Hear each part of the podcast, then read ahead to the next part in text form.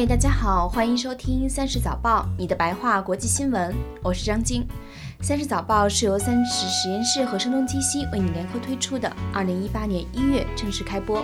如果你喜欢这档节目的话，欢迎把它推荐给周围的朋友们，也希望大家能够在苹果的 Podcast 上为我们打分写评论，让更多人有机会听到这档节目。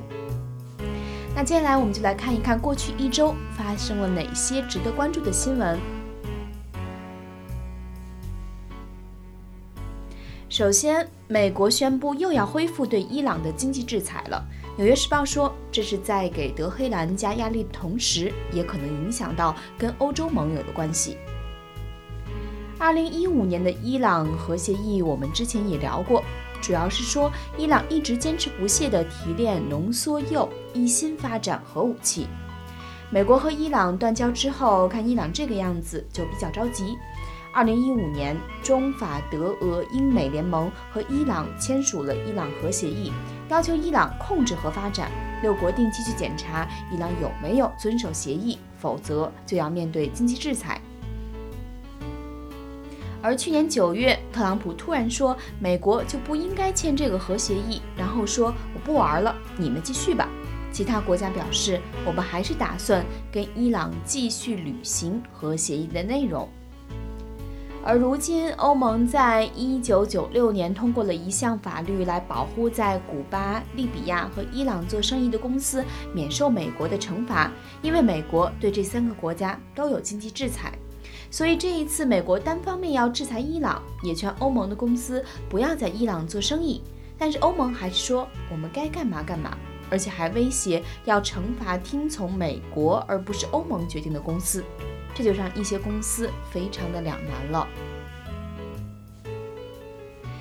此前我们聊过很多次一个叫做 MoviePass 的公司，也就是每月交很少的钱就可以畅看美国很多电影院的电影。但这个电影订阅服务 MoviePass 最近做出了一个新的决定，会员每个月只能看三部新电影，多看也行，则要另交钱。在此之前 MoviePass 大概是每个月交大概十美金就能成为它的会员，好处在于每天都能免费看一部电影，而且美国大部分的电影院都可以畅通无阻。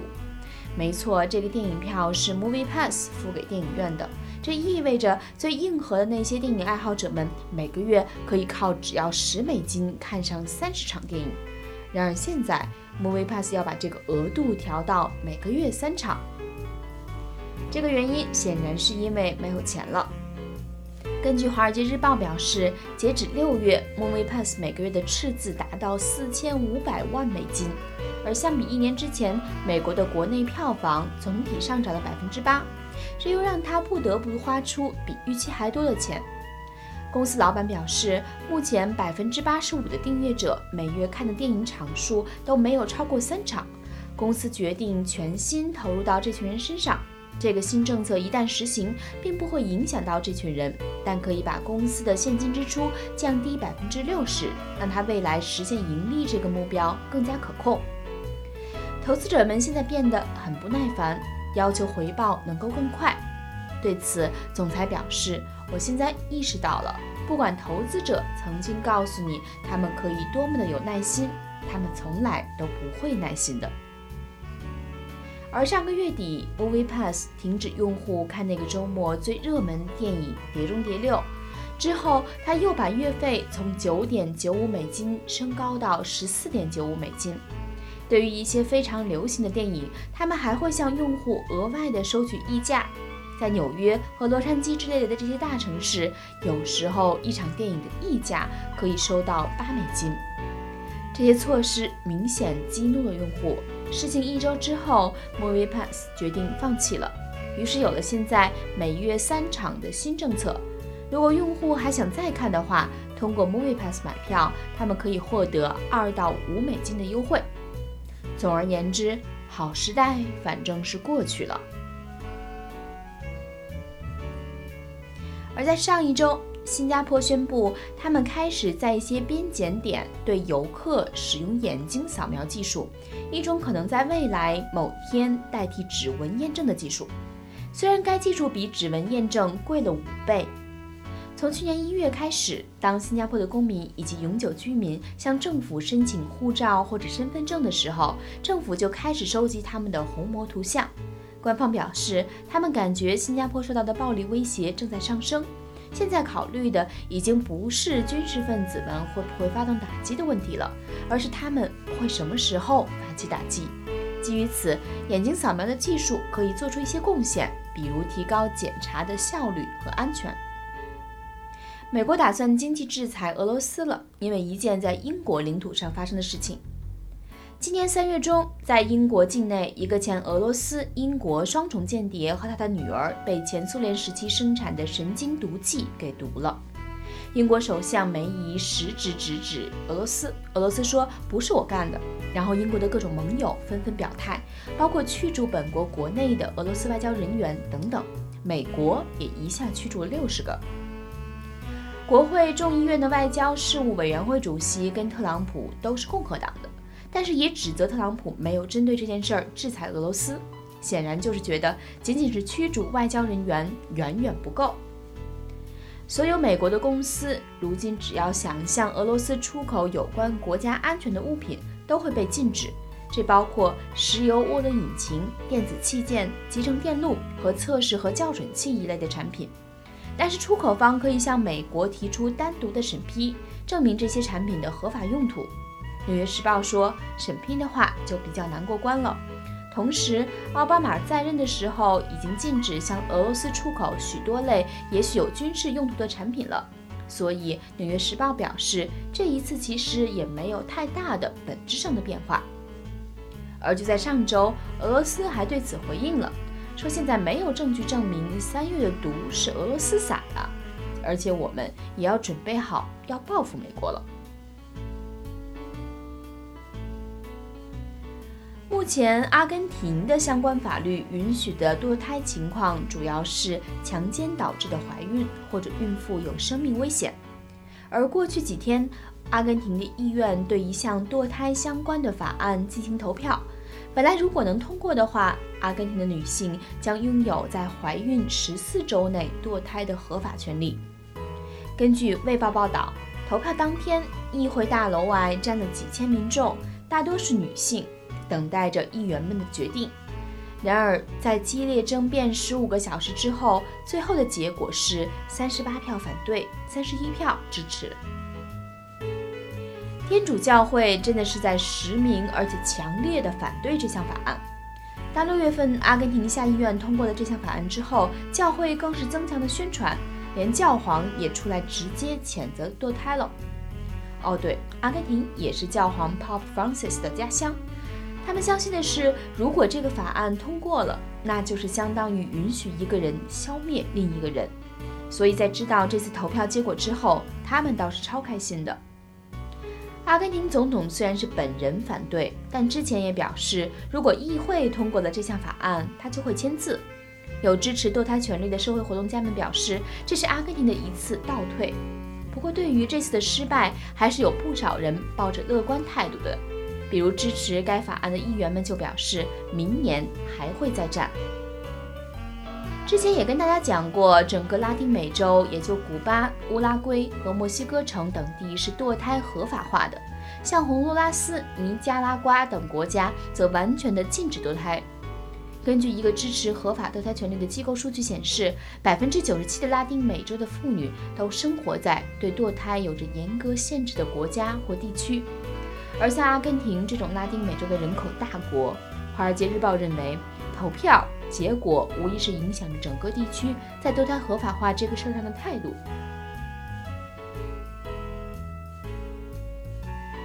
纽约在上周四通过了一项法案，为从事共享出行的司机们，比如 Uber 的司机们，设定了最低工资。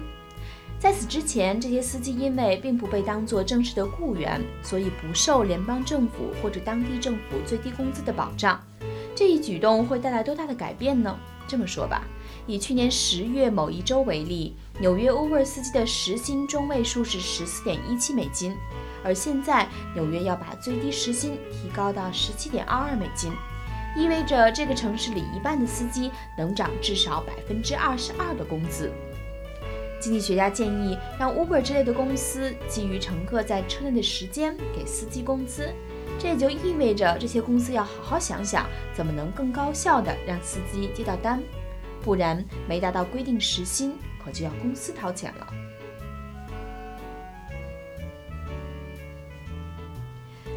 沙特阿拉伯政府在上周下令，在加拿大读书的沙特公民要在一个月内离开加拿大，大家显然慌了。起因是因为加拿大外交部长的一条推特，今年五月以来，沙特阿拉伯就陆续抓了一些其国内知名的社会活动家们。加拿大看不下去了，上周五，加拿大外长发推特呼吁沙特政府释放这群人。那沙特显然很不高兴，说加拿大这根本是在干涉我们的国内事务，简直不可原谅。我们抓这些人是出于国家安全的考虑，怀疑他们和境外势力搞阴谋。于是上周一，沙特就把加拿大驻沙特的大使驱逐出境，还撤回了沙特在加拿大的大使。事情并没有完，沙特停止两国之间的直飞航线以及两国间所有的商业交易。而沙特政府一直有提供全额奖学金加生活费送学生们去西方国家留学的项目，在加拿大这样的沙特学生有大约七千人，这个数字还不包括和他们一起生活在加拿大的家人们。而现在政府突然表示要停止给钱，还要他们一个月内离开住了好几年的地方。沙特教育部这周早些时候表示，我们会认真考虑每个学生的状况，帮助他们从加拿大转学回沙特，或是去其他的国家，为他们提供最合适的解决方法。但是还是有学生担心，去了别的地方是不是一切要重新来过。有学生表示，离完成一个四年的项目只差一个学分了，不知道还有没有可能完成学业。其实在加拿大之前，美国和欧盟也都有过对沙特关押社会活动家这个事儿表示过异议，而沙特只选择了对加拿大开火。华尔街日报采访的一些分析者认为，这是因为加拿大并不是沙特那么重要的盟友，商业上的体量也没有那么大。其实这个事儿，沙特想告诉那些西方国家，我们不会听凭你们指手画脚。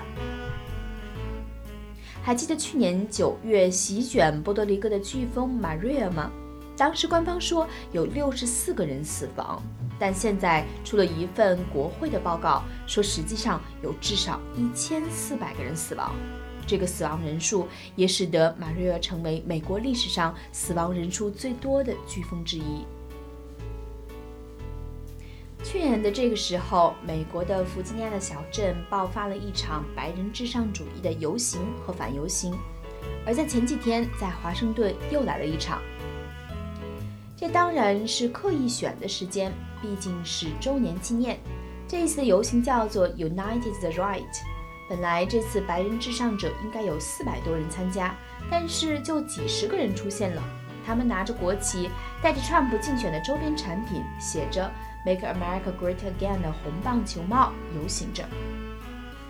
当然有强烈的反对之声，像上次一样，参加反对游行的人比白人至上主义者可是要多多了，来了大概几千个人。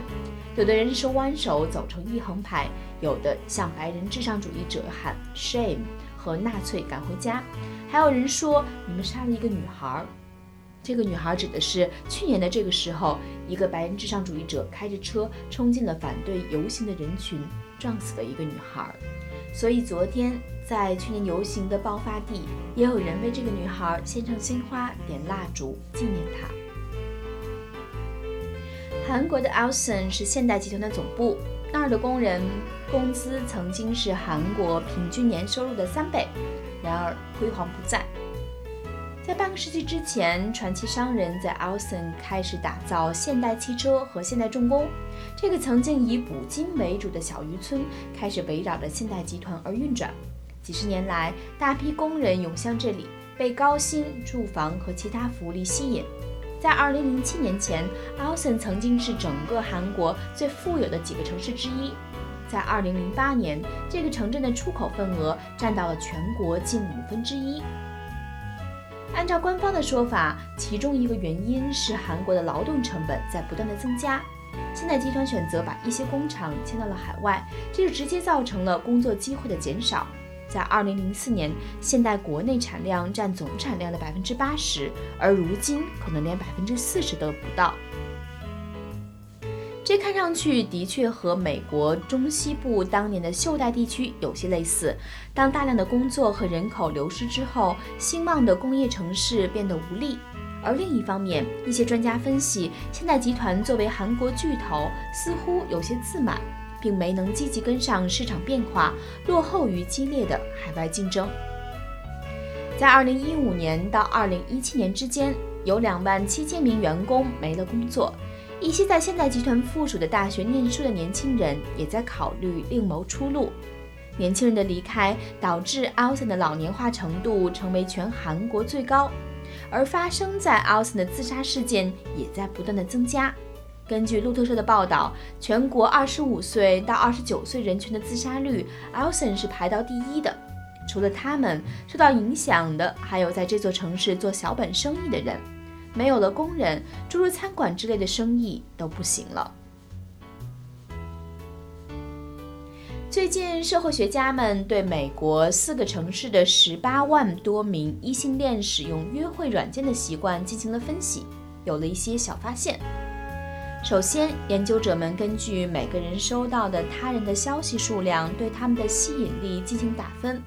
相比于男性，女性在给吸引男性发消息打招呼的时候，如果该名男性越吸引他们，他们就越倾向于发比较长的自我介绍，而不是常用的简单的一个 Hey。 听上去很用心，但研究者们发现，这种大段的自我介绍其实并不能帮助他们获得更多的回复。另外，这些消息的内容也是男女有别。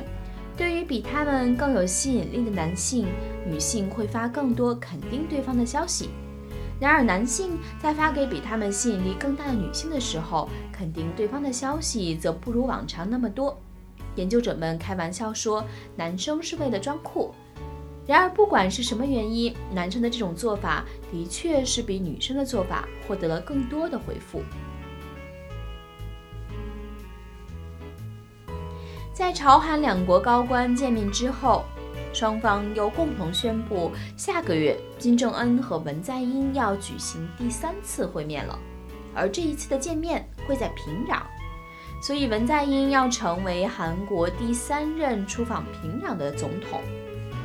之前两次金正恩和文在寅的会议都在朝韩边界的板门店。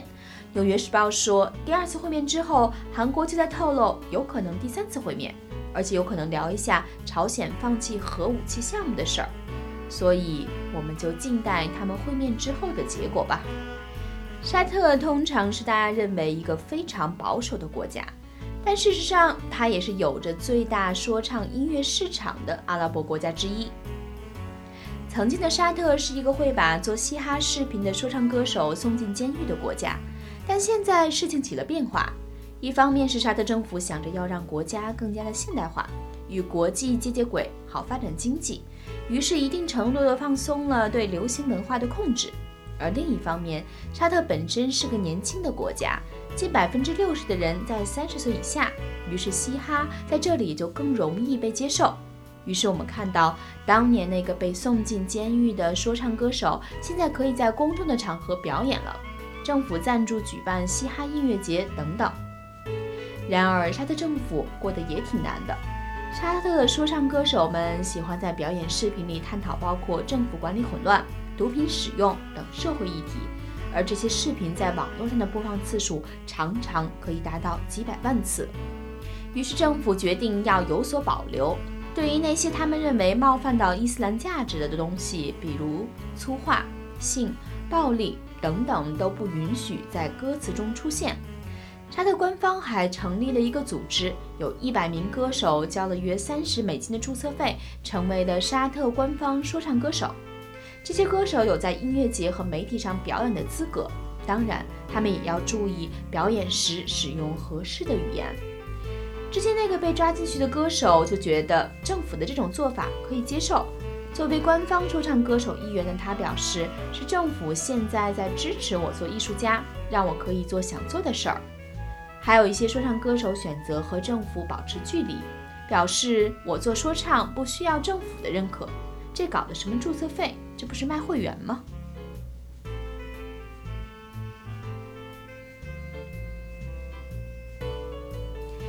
麻省理工科技评论最近报道说，一小群 Fast 点 A I 的兼职学生写的 A I 算法击败了 Google 的代码。斯坦福研究提供了一个比较的 benchmark， 叫做 Downbench， 相当于一份统一的试卷，然后不同人写的 A I 算法去做这个试卷，然后来一个结果排名。Fast 点 A I 打败 Google 的试卷项目是图片分类，也就是说，测试的是 A I 算法达到能够通过测试水平需要花多少时间去学习。Fast 点 A I 实际上是一个提供免费网上课程的网站，出租能连上亚马逊云服务的电脑。Fast 点 A I 的学生都是兼职的，基本上是希望学习了 A I 之后可以转行之类的。麻省科技评论对此评论说，虽然只是一项简单的 A I 测试，但是 Fast 点 A I 的学生能够打败 Google， 说明并不是只有精英项目和组织才能够拓展 A I 的领域，但也有 Downbench 的创造者。斯坦福的教授说，在 A I 领域，大量的数据和计算资源仍然是关键。在上一周 Elon Musk 也说，股价大幅变动影响特斯拉的士气，让员工分心了，所以在考虑把特斯拉私有化。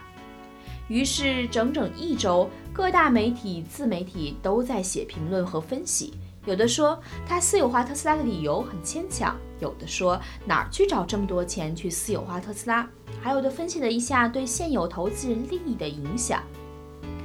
于是在昨天， Musk 放了一点点消息说，沙特阿拉伯的主权基金在过去两年跟 Musk 联系了很多回，表现出了坚定的支持。沙特的主权基金现在就已经持有了 百分之五 的股票，但是 Musk 也没有具体说沙特的主权基金愿意提供多少钱。 Musk 自己还说联系了各大投行的经理，像高盛啊、银湖啊等等，但这些公司在华尔街日报发稿之前都没有对此做出回应。